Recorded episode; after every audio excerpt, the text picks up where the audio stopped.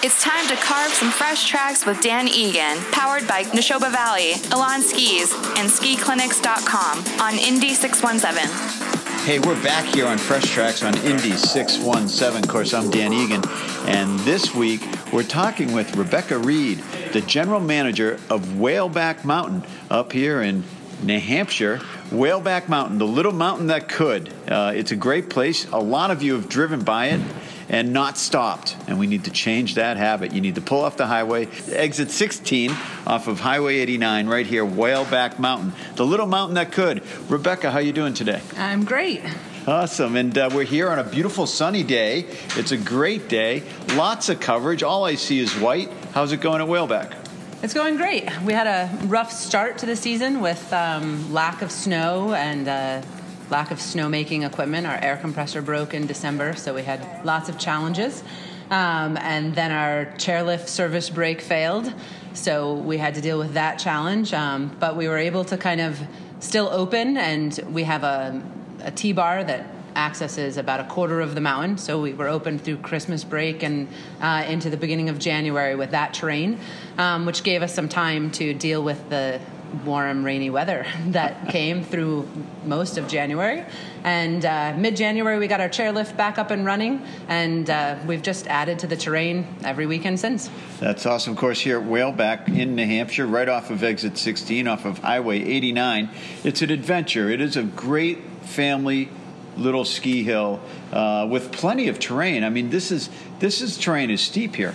It is steep. It's not long, um, but it's steep. Uh, the the glades off the back right of the mountain um, are some of the best that you can find around here, especially for uh, affordable skiing that is literally right off the highway. Um, and there's about 30 trails um, serviced by you know three three lifts, one chairlift and and two surface lifts. Uh, we have a great progressive learning area, so there's something for everybody. Absolutely, and of course, here at Whaleback, uh, it truly is a community place. Tell me about the structure of the ownership, how it works, and how it's supported.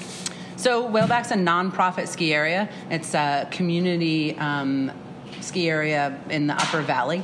It's owned and operated by the Upper Valley Snow Sports Foundation, which is the nonprofit board who um, took ownership of the mountain in 2013 and has been working towards its mission ever since, which is to provide an affordable snow sports experience for um, any family, youth, adult in the Upper Valley and greater community. Um, regardless of financial ability. So we have a robust scholarship program.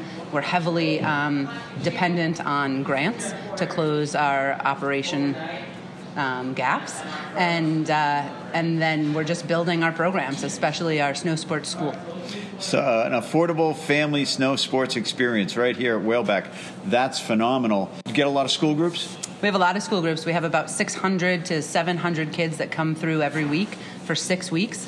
Uh, they all get 90 minute lessons um, with our staff. They bring a lot of chaperones.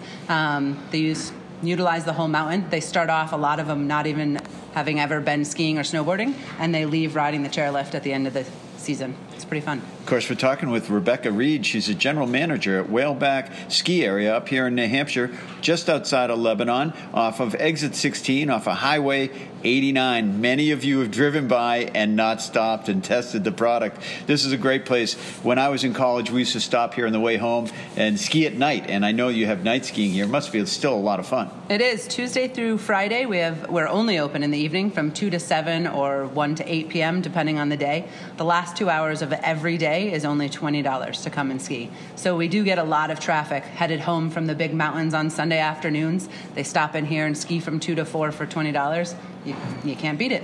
You can't beat it, and that's the affordable side of whaleback. Now, also, you have a big commitment to park. You have a big commitment to competitions.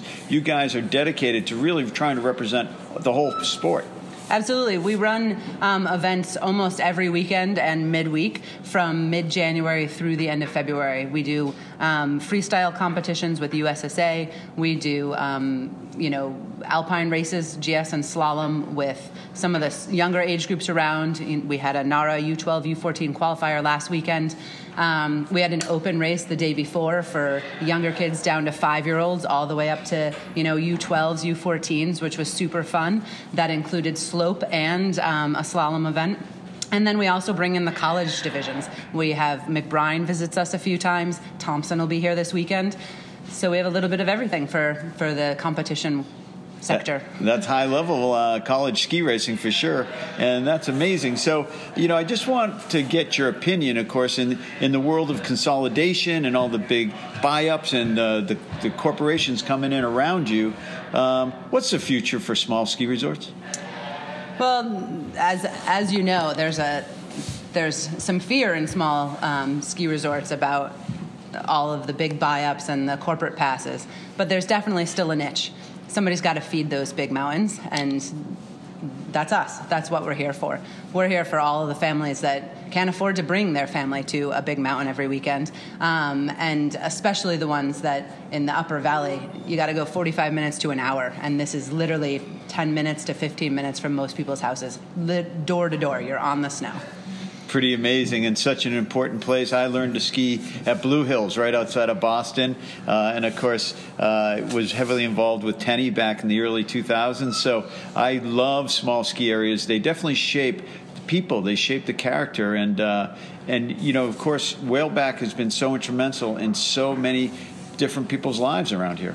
Absolutely. We've seen a lot of Olympians come through and train on our terrain, um, and we have a, a the a community that supports us in such great ways with you know almost 3000 volunteer hours per per year to make this run um, between ski patrol and off season. Um, we have instructors that come in and just want to volunteer from um, different communities and different businesses that offer volunteer payouts. Uh, it's really great to see the community kind of stay together to keep whaleback sustainable of course, you can find out more about Whaleback on our blog at indy617.com, where we're going to post the new video that uh, just came out through LL Bean, a partnership with Whaleback. Tell me a bit. Tell me a little bit about that, Rebecca. Um, we were uh, involved in a project with LL Bean around our shared joy of the outdoors um, and really about the story um, behind Whaleback uh, and, and the struggles that it's had in its past and how this current community and this nonprofit board came together to save it and to keep it alive for um, the future generations. It's been around since the 1950s, and we're hoping it's going to be around for a lot longer. Absolutely, and if you just pull off the highway, you can help them out and keep them around a lot longer. We're going to post that LL Bean video at the blog at Indy617. Uh, Rebecca, thanks so much. Keep it the spirit alive, and good job keeping Whaleback alive. Thank you. Hey, everybody, don't go away. We'll be back right here on Fresh Tracks on Indy 617.